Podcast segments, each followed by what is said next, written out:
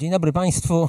Pozwolę sobie zacząć od historii o pewnym krakowskim dżentelmenie, który charakteryzował się tym, że się jąkał. Oprócz tego, że się jąkał, był posiadaczem telefonu komórkowego, który był bardzo stary i miał bardzo rozładowaną baterię. W związku z tym e, często zmuszał właściciela do bardzo krótkich rozmów, albowiem rozmowa kończyła się z powodu śmierci baterii. Dżentelmen ten szedł plantami i na ulicy Fosza, marszałka Fosza, zobaczył leżącego martwego konia. Doszedł do wniosku, że musi zadzwonić na, do służb weterynaryjnych, aby usunęły to martwe zwierzę. Zadzwonił i mówi: Znalazłem ścierwo konia. Na co pytają go gdzie? A on mówi na f, f, f, na floriańskiej. Nie, na na franciszkańskiej. Nie na Niestety bateria padła. Poszedł, znalazł jakiegoś turystę, który miał powerbanka, podładował się, wrócił do konia, do ścierwa konia, dzwoni i mówi z, z, z, z, a coraz bardziej zdenerwowany jest, więc coraz trudniej mu to mówienie idzie. Konia znalazłem. Gdzie? Na, na Floriańskiej. Nie, na na Franciszkańskiej. Nie na Niestety, bateria padła. Znalazł jakiś sklep, gdzie mógł podładować swój telefon. Trwało to długo, ale zdołał to zrobić. Wrócił, dzwoni i mówi: Znalazłem cierwo konia. Gdzie? Na, na Floriańskiej? Tak. Przecież mówił pan, że nie. Przeciągnąłem. Otóż, proszę Państwa, pytanie dlaczego? Dlaczego on przeciągnął? Wrócimy do tego pytania. E, zacznijmy jednak od troszkę innych kwestii. Oto Arks i Barnes e, zadają swoim badanym pewne pytania. Pytania dotyczą tak naprawdę gór skalistych, ale ja pozwoliłem sobie troszkę tę ich historię spolszczyć. Otóż wyobraźcie sobie Państwo, że idziecie późną jesienią we Wrocławiu ulicą i mijacie jakieś biuro turystyczne, widzicie ogłoszenie weekendowy pobyt narciarski w Szklarskiej Porębie. Kosztuje 350 zł. Okazuje się, że za 350 zł dojeżdżamy autobusem w piątek do Szklarskiej Poręby, dostajemy jednoosobowy pokój w hotelu wraz ze śniadaniem, dostajemy karnet na wszystkie stoki w Szklarskiej Porębie na piątek wieczorem, sobotę i niedzielę, a w niedzielę wieczorem wracamy do Wrocławia. To jest oczywiście niebywale tanio, o czym wie każdy, kto jeździ na nartach albo też towarzyszy ludziom jeżdżącym na nartach. Wchodzimy więc bardzo zaaferowani do biura podróży. Pytamy, czy jest jakiś haczyk, który powoduje, że cena jest tak niska. Pani, która siedzi w biurze turystycznym, mówi tak, no trudno nazwać to haczykiem, jest to kwestia umowy. Otóż umowa jest imienna i dotyczy bardzo konkretnego weekendu. Jeśli decyduje się pan, pani, to proszę wpłacić 350 zł i spisujemy tę umowę, ale ostrzegam, mówi pani, że nie można zmienić terminu i nawet jeśli coś się panu, pani stanie, to my nie zwracamy pieniędzy i nie można też przekazać tego skierowania innej osobie, bo ona jest, jak powiedziałam, imienna. Myślimy sobie, jestem nieźle zorganizowaną osobą, na pewno zaplanuję sobie dobrze termin, płacimy 350 zł, spisujemy umowę i idziemy do domu. Jesteśmy bardzo zadowoleni. Wspaniały weekend narciarski w Szklarskiej Porębie za 350 zł. Po dwóch tygodniach przechodzimy koło innego biura turystycznego i widzimy ogłoszenie, które mówi weekendowy pobyt narciarski w Karpaczu za 200 zł. Oczywiście reguły są dokładnie takie same. Dotyczy to konkretnego weekendu. Umowa jest imienna, nie można więc jej przekazać, gdyby coś nam się stało. Myślimy sobie, Wspaniale. Wolimy nawet Karpacz od Szklarskiej Poręby, płacimy 200 zł i myślimy sobie, mamy dwa fantastyczne weekendowe wyjazdy na narty. Wracamy do domu, otwieramy szufladę, żeby dorzucić tam to drugie skierowanie, ale coś nas tknęło. Wyjmujemy to stare dotyczące Szklarskiej Poręby i z największym przerażeniem odkrywamy, że oba wyjazdy przypadają na ten sam termin. Coś poknociliśmy, coś pomyliliśmy, jeśli chodzi o daty. Nie możemy pojechać i do Szklarskiej Poręby, i do Karpacza. Możemy pojechać albo do Szklarskiej, albo do Karpacza. I gdzie byście Państwo pojechali? Do Szklarskiej, oczywiście. Zgadzam się z Państwem. Wszyscy prawie ludzie pojechaliby do Szklarskiej Poręby. Ale to jest kompletnie bez sensu. Przecież zapłaciliście Państwo w sumie 550 zł, nic już nie można z tym zrobić i trzeba jechać tam, gdzie będzie przyjemniej. A przecież napisałem dla Państwa bardzo wyraźnie, że Karpacz jest lepszy. Należałoby pojechać do Karpacza. Tyle, że jeśli pojedziemy do Karpacza, to pojedziemy z przekonaniem, wyrzuciłam, wyrzuciłem w błoto 350 zł. A jak pojedziemy do Szklarskiej Poręby, to pojedziemy z przekonaniem, że w błoto wyrzuciliśmy 200 zł. Oczywiście to drugie przekonanie jest mniej frustrujące i dlatego ludzie wolą jechać do Szklarskiej Poręby, mimo że to jest kompletnie bez sensu, bo i tak zapłacili już 550 zł i powinni wybierać to, co jest lepsze w danym momencie. Wyobraźmy sobie następującą sytuację. Mamy licytację, czy też aukcję. Państwo znacie licytację obrazów, innych dzieł sztuki, nieruchomości. Tym razem przedmiotem aukcji jest dolar, banknot jednodolarowy. Obowiązują pewne reguły. Pierwsza reguła jest zupełnie oczywista. Dolara dostanie ten, kto zaproponuje najwyższą kwotę czyli zostanie zwycięzcą licytacji. Druga reguła też jest dość prosta. Bywają licytacje, gdzie nie ma ceny wywoławczej, pyta się, kto da jakąś sumę za na przykład ten obraz, ale są takie, one są częstsze, gdzie cena wywoławcza jest podana i umówmy się, że cena wywoławcza wynosi 25 centów. Bywają też licytacje, które toczą się spontanicznie. Ktoś mówi 25 centów, ktoś go przebija, mówi 30, ktoś mówi 35, a ktoś nagle mówi 70. Ale bywają też licytacje i umówmy się dla uproszczenia, bo nie jest to konieczne, że tutaj mamy tak zwane stałe postąpienie licytacyjne i ono wynosi 25 centów także. Jest jeszcze jedna reguła. Reguła dziwna z pewnej perspektywy, jeśli chodzi o licytację. Mówi ona, że każdy aktywny uczestnik licytacji wpłaca organizatorowi najwyższą zgłoszoną przez siebie kwotę. Tak więc gdyby ktoś z Państwa wyraził gotowość kupienia dolara za 25 centów i się zgłosił, ktoś by go przebił, powiedział 50 centów, to ten, kto powiedział 50 centów, zapłaciłby mi 50 centów i wziął dolara, a ta osoba, która powiedziałaby 25 centów, ponieważ przegrała, nie dostaje dolara, ale wpłaca 25 centów. Powiecie Państwo, że to dziwne, jeśli chodzi o licytację.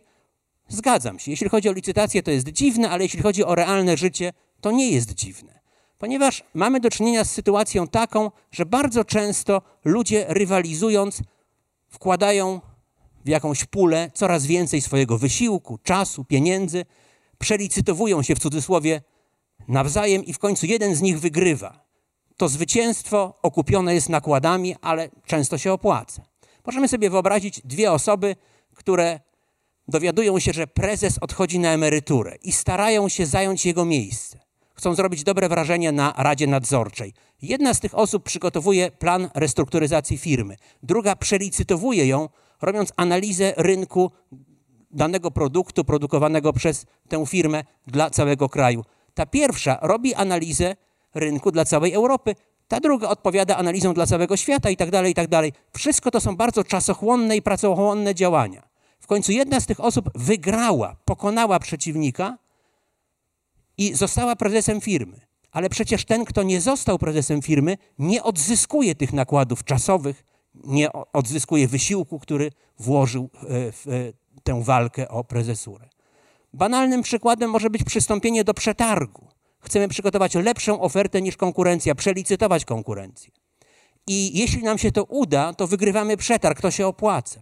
Ale ci, którzy przegrali w przetargu, nie odzyskują przecież czasu, ani nakładów finansowych, które e, są niezbędne do przygotowania oferty przetargowej. Umówmy się więc, że ta reguła obowiązuje. I teraz, proszę Państwa, przyjmijmy dla uproszczenia, że tylko dwie osoby przystąpiły do tej licytacji. Zenon i Zdzich. Zenon proponuje 25 centów za dolara, Zdzich kontruje go i proponuje 50 centów, Zenon odpowiada 75 centów. I w tym momencie zaczyna się paradoks, ponieważ Zdzich, jeśli zakończy licytację, to będzie musiał zapłacić 50 centów, bo przegrał. Zdzichowi opłaca się zaproponować dolara za dolara. Tyle, że Zenonowi opłaca się teraz zaproponować dolar 25 za dolara, bo jeśli przegra, to będzie musiał zapłacić 75 centów. To jest racjonalne zatem, że Zenon proponuje dolar 25, ale proszę Państwa, Zdzich widzi, co się dzieje. Albo straci dolara i w dodatku przegra licytację, albo zaproponuje za dolara półtora dolara. Jak zaproponuje półtora, to straci tylko 50 centów na czysto. To się opłaca. Ale Zenonowi opłaca się zaproponować dolar 75, bo jeśli zakończy licytację i przegra, to będzie musiał zapłacić dolar 25. Zdzich, kierując się analogiczną zasadą, proponuje 2 dolary. Zenon 2,25. Proszę Państwa, jeśli naprawdę rozgrywa się to z dwójką ludzi, to zatrzymują się średnio na poziomie 7-8 dolarów, a najbardziej zajadli licytują do 20. Jak będziecie Państwo mieć jakieś problemy przed pierwszym, najlepiej zaprosić dwie osoby, przypiąć pineską 10 zł do ściany, ogłosić, że 2,50 jest początek licytacji, 2,50 skok licytacyjny. W Polsce też się ludzie zatrzymają na poziomie 70-80 zł, od dwóch osób średnio 150, jak znalazł. Możecie się Państwo potem ze mną podzielić, bo dobra rada kosztuje. Proszę Państwa, to, o czym opowiadam, nazywa się w psychologii albo efektem utopionych kosztów, albo efektem Concorde. Dlaczego efektem Concorde? Widzicie Państwo w tej chwili jeden z najpiękniejszych samolotów, jaki stworzyła ludzka cywilizacja. To pasażerski samolot ponaddźwiękowy Concorde. Idea zbudowania tego samolotu to początek lat 60. Postanowiono zbudować samolot, który będzie latał między zachodnią Europą a Stanami Zjednoczonymi. Samolot ponaddźwiękowy, który będzie potrzebował zaledwie 3-4 godzin najwyżej na e, przelecenie tego dystansu. W 1962 roku rozpoczęto program Concorde, to jest program francusko-brytyjski, i rozpoczął się on od, od bardzo dokładnych analiz ekonomicznych. Otóż trzeba wziąć pod uwagę to, że na początku lat 60. niezwykle tania była ropa naftowa, co w przypadku tego projektu jest szczególnie ważne, dlatego że samolot ponaddźwiękowy, wielki pasażerski samolot ponaddźwiękowy spala ogromne ilości paliwa. Ale przy bardzo taniej ropie naftowej ten projekt wydaje się na początku lat 60. sensowny. Proszę Państwa, do końca lat 60. wydano miliard i 134 miliony funtów na prace studyjne, prace projektowe oraz prototyp samolotu. I w tym momencie ten etap został zakończony. Tyle, że teraz mamy zupełnie inną sytuację, jeśli chodzi o ceny ropy naftowej. Początek lat 70 to w porównaniu z początkiem lat 60. przepaść, jeśli chodzi o ceny ropy naftowej. Ceny poszybowały niebotycznie w górę. I teraz wiadomo, że jeśli zbuduje się samoloty Concorde, które będą latać, to każdy lot pojedynczy sam w sobie będzie przynosił deficyt. Zyski ze sprzedaży biletów będą mniejsze niż koszty przede wszystkim paliwa. Do tego trzeba przecież dodać pensję e, personelu naziemnego, pilotów, stewardess i tak dalej. Trzeba więc podjąć decyzję, czy kupujemy 16 samolotów za 654 miliony funtów. Jak Państwo wiecie z historii, decyzja była pozytywna. Przez 27 lat latały samoloty Concorde. Każdy z nich podczas każdego lotu generował straty. Dlaczego tak się stało? Proszę Państwa, nawiasem mówiąc, ostatni lot, skoro już o tym mówimy, ostatni lot nie był deficytowy, jeden jedyny, ponieważ stworzono możliwość kupowania na aukcjach biletów, a ludzie wiedząc, że to jest ostatnia szansa polecenia Concordem, płacili niebotyczne kwoty. Ale to był wyjątek od reguły, to był jeden, jedyny e, lot. Otóż pytanie, proszę Państwa, dlaczego? Dlaczego podjęto decyzję o kupnie 16 samolotów za 654 miliony funtów. Wyobraźmy sobie, proszę Państwa, hipotetycznie, że nie wydano wcześniej owego miliard, ponad miliarda funtów na prace studyjne, projektowe i na prototyp. Czy gdyby nie wydano tych pieniędzy i decydowano by, czy kupić za 654 miliony funtów 16 samolotów, wiedząc, że każdy lot będzie deficytowy, czy podjęto by taką decyzję? Oczywiście nie, bo to absurd ekonomiczny. Ludzie by powiedzieli, po co to robić? Zrobiono to tylko dlatego, że wcześniej utopiono w ten projekt, stąd nazwa utopione koszty, ponad miliard funtów. Inaczej mówiąc, skoro wydaliśmy już miliard, trzeba iść dalej, bez względu na to, co się dzieje i czy to ma sens ekonomiczny. Wcześniejsze inwestycje, nasze ludzkie wcześniejsze inwestycje nie powinny wpływać na ocenę bieżącej sytuacji, ale wpływają i to wpływają w bardzo poważny sposób. Arks i Blamer pokazują to w następujących badaniach. Oto sprzedają studentom karnety do kina na cały sezon. Niektórym sprzedają za 15 dolarów, innym za 13, a jeszcze innym za 8. Ale to nie są lepsze albo gorsze karnety. One są tylko sprzedawane przez Arksa i Blamera w różnej cenie.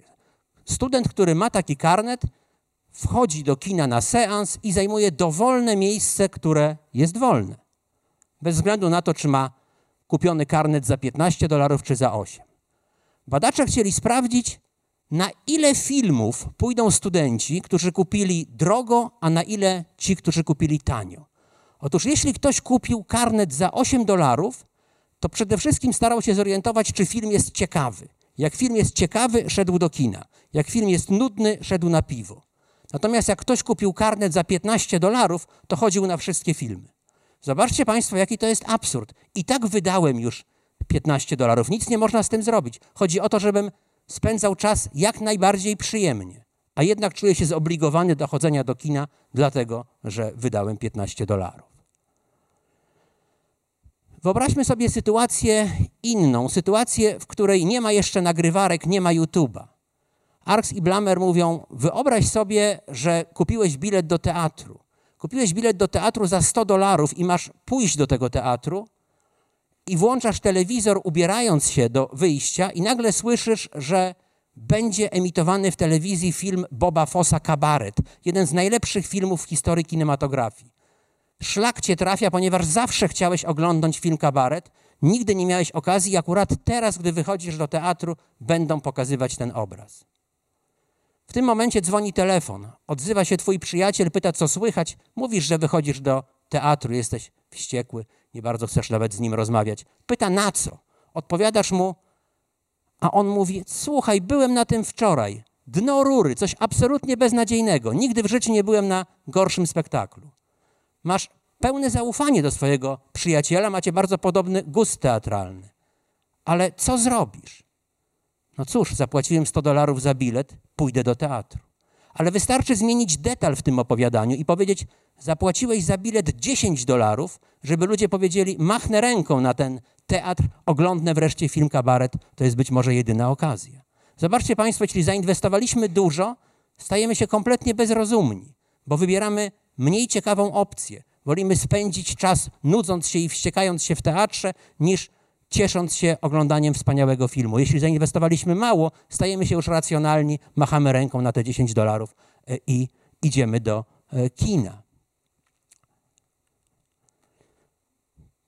To jest, proszę Państwa, efekt o ogromnej ogólności. Oto popatrzmy na maltretowane kobiety, maltretowane przez damskich bokserów. Te kobiety odchodzą od damskiego boksera po drugim pobiciu, trzecim pobiciu Pierwsze przeważnie uznają za sytuację, w której należy mu dać jeszcze jedną szansę. Ale nie odchodzą wtedy, kiedy są maltretowane przez całe lata. Dlatego, dlaczego? Bo mówią, tyle już się wycierpiałam, że nie ma sensu tego zmieniać. To jest absurdalne. To jest właśnie też efekt utopionych kosztów. Wyobraźcie sobie Państwo, że wyciągacie, że zjedliście suty obiad, nie jesteście głodni, ale zaglądacie do lodówki i widzicie w lodówce kiełbasę, która ma termin ważności do dzisiaj. I myślicie sobie, kurczę, muszę zjeść, bo się zmarnuje. Zjadacie tę kiełbasę, bo jest termin do dzisiaj. A potem idziecie na siłownię, żeby zrzucić te kalorie, które zjedliście. ale trzeba zjeść kiełbasę, bo ją kupiłem, była droga. A spróbujcie Państwo powiedzieć gościowi, który do Was przyszedł, ty zjedz kiełbasę, bo mam taką z terminem ważności do dzisiaj, chodzi, żeby, chodzi o to, żeby się nie zmarnowała. Gość powie, coś ty sam zjedz, bo to przecież ten, kto kupił, utopił koszty i powinien zjeść kiełbasę, a nie ktoś dowolny. Proszę Państwa, wyobraźmy sobie inną sytuację. Jest taka technika wpływu społecznego, nazywa się niska piłka. Chodzi o to, że jeśli stworzy się ludziom okazję, która wydaje się być bardzo, bardzo nęcąca, to ludzie się angażują w to, żeby skorzystać z tej okazji. I wtedy, jeśli sytuacja okazuje się nagle zupełnie mniej korzystna dla ludzi, to ludzie brną w to dalej i korzystają z tej okazji. Mamy przedwiośnie właściwie, mam nadzieję, że wiosna jest blisko. Wyobraźmy sobie jakąś kobietę, która idzie we Wrocławiu chodnikiem i widzi witrynę sklepu z butami. A w tej witrynie ustawione są buty, które mają być absolutnym przebojem wiosny. I w dodatku jest kartka z napisem okazja 50% ceny. Kobieta wpada jak pocisk do sklepu i pyta, czy są buty te wystawy numer 38. Sprzedawca patrzy na nią i szuka butów i mówi: O, 40 mam. Kobieta mówi: No, wiosenne buty, nie włożę gazety do, do czubka. 36, no palców nie utnę. No nie, no 38 nie ma. Kobieta idzie w kierunku drzwi i łapie już za klamkę, kiedy sprzedawca krzyczy: Mam, mam, znalazłem 38. Kobieta wraca, łapie te buty, przymierza, wygląda w lustrze fantastycznie. Robi kilka kroków, żeby sprawdzić, jak w tych butach się chodzi. Trochę cisną, ale się rozchodzą. Takie modne buty to na pewno się rozchodzą. Jakieś niemodne to może by się nie rozchodziły, ale takie to doskonale się stopa dopasowuje do modnych butów. Nie ma najmniejszych wątpliwości. I już sobie wyobraża, jak chodzi w tych butach, jak wszyscy jej zazdroszczą. Żadna z koleżanek nie ma jeszcze takich modnych butów. Idzie do sprzedawcy i mówi: Wie pan co? To ja już wychodzę w tych butach, a niech pan mi e, zapakuje do pudełka moje buty, w których tutaj przyszłam. Ale sprzedawca ma trochę nietęgą minę i mówi: Wie pani co? Ja wiem, dlaczego ja nie mogłem znaleźć butów numeru numer 38. Dlatego, że wszystkie buty objęte promocją 50% są na tych półkach po lewej stronie, a 38 chyba dlatego, że często sprzedawany numer nie jest objęty promocją. One kosztują pełną kwotę. Kobieta oczywiście pyta jeszcze, czy, czy będą te buty w promocji. A gdzie tam? Nie ma mowy w ogóle. Takie buty, proszę pani, to tylko taki jakoś z Maroka był e, przerzut, to ja to złapałem, ale to w ogóle nie ma szans, żeby były w promocji. Prawdopodobieństwo, że kobieta kupi te buty za pełną cenę, oczywiście nie jest stuprocentowa, ale jest znacznie, znacznie większe niż wtedy, kiedy rozważałaby ewentualne kupno tych butów za pełną cenę, stojąc przed witryną. Wtedy doszłaby wniosku, do wniosku, nie jestem wariatką, nie będę płacić takiej fortuny za buty, nawet nie wchodzę do tego sklepu. Możemy sobie wyobrazić inną sytuację. Na przykład kupujemy telefon, siadamy i trwa to pół godziny. Ciągle są jakieś nowe punkty, które podpisujemy, uzgadniamy. Wszystko brzmi nie najgorzej i wygląda nie najgorzej. A my już właściwie czujemy się prawie właścicielem tego telefonu. A my właściwie chcemy już zakończyć tę sytuację. I dopiero w po pół godzinie, gdzie mamy już tego wszystkiego dość, na dobrą sprawę, słyszymy, że jest jeszcze punkt w tej umowie niekorzystny dla nas. No na przykład musimy zapłacić za ubezpieczenie tego telefonu. Gdybyśmy dowiedzieli się tego na samym początku, powiedzielibyśmy nie, to idę gdzie indziej kupić telefon w innej sieci. Ale ponieważ już zaangażowaliśmy się, wyobraziliśmy sobie, że mamy ten telefon, zmęczyliśmy się tą rozmową, to machamy ręką i mówimy niech będzie. Jeszcze jeden przykład. Myślę, że każdy z Państwa, jeśli robił remont w domu, w kuchni, w łazience, i szukał kafelek, to wie, że jest pewien problem. Mianowicie są dwa parametry, jeśli chodzi o kafelki. Jeden to jest parametr cenowy. My byśmy chcieli kupić kafelki niezbyt drogo. A drugi parametr to jest parametr estetyczny. My byśmy chcieli kupić kafelki śliczne. Otóż problem polega na tym, że te dwa parametry rzadko się zbiegają. My widzimy albo kafelki, które nie są drogie, ale są potwornie nieśliczne, albo widzimy kafelki, które są śliczne, ale są potwornie drogie. A nie ma takich, o które nam chodzi. I to jest taka, taka mission impossible, jeździmy od sklepu do sklepu i wszędzie jest to samo. Ale wyobraźmy sobie, że wreszcie trafiamy do jakiegoś sklepu i widzimy, że są kafelki bardzo ładne. Trochę droższe niż planowaliśmy wydać, ale myślimy sobie, kurczę, warto się szarpnąć, piękne kafelki. Pytamy, czy macie 40 metrów takich kafli. Mówią nam, mamy, zaraz przywieziemy z magazynu. Ustawiamy się w kolejce i widzimy, widzimy oczami wyobraźni naszą kuchnię, naszą łazienkę w tych pięknych nowych kafelkach. Czujemy potworne uczucie ulgi, bo skończyła się ta Mission Impossible. Nie musimy jeździć od sklepu do sklepu. Mamy, mamy to z głowy, mamy kafelki załatwione. I dochodzimy do kasy i słyszymy, ile mamy zapłacić. To dziwne, bo przecież mnożnik 40 to się bardzo łatwo mnoży. Coś nam się nie zgadza, to jest wyraźnie drożej. O 23% drożej, bo tam była cena bez VAT-u, a tutaj dowiadujemy się, że jeszcze trzeba zapłacić 23% VAT-u. Gdybyśmy od razu zobaczyli cenę z VAT-em, stwierdzilibyśmy, nie, nie, to za drogo, jadę gdzie indziej. Ale jeśli najpierw poczuliśmy się właścicielem tych kafli, wyobraziliśmy sobie, jacy jesteśmy szczęśliwi, jaką piękną mamy kuchnię i łazienkę, to potem machamy ręką i płacimy te 23% więcej. Proszę Państwa, żyjemy w kulturze, w której ceni się konsekwencje. Żyjemy w kulturze, w której mówi się, jeśli powiedziałeś A, powiedz B. Jeśli powiedziałeś B, powiedz C. Czasami, proszę Państwa, nie warto. Czasami po A trzeba powiedzieć do widzenia. Dziękuję bardzo.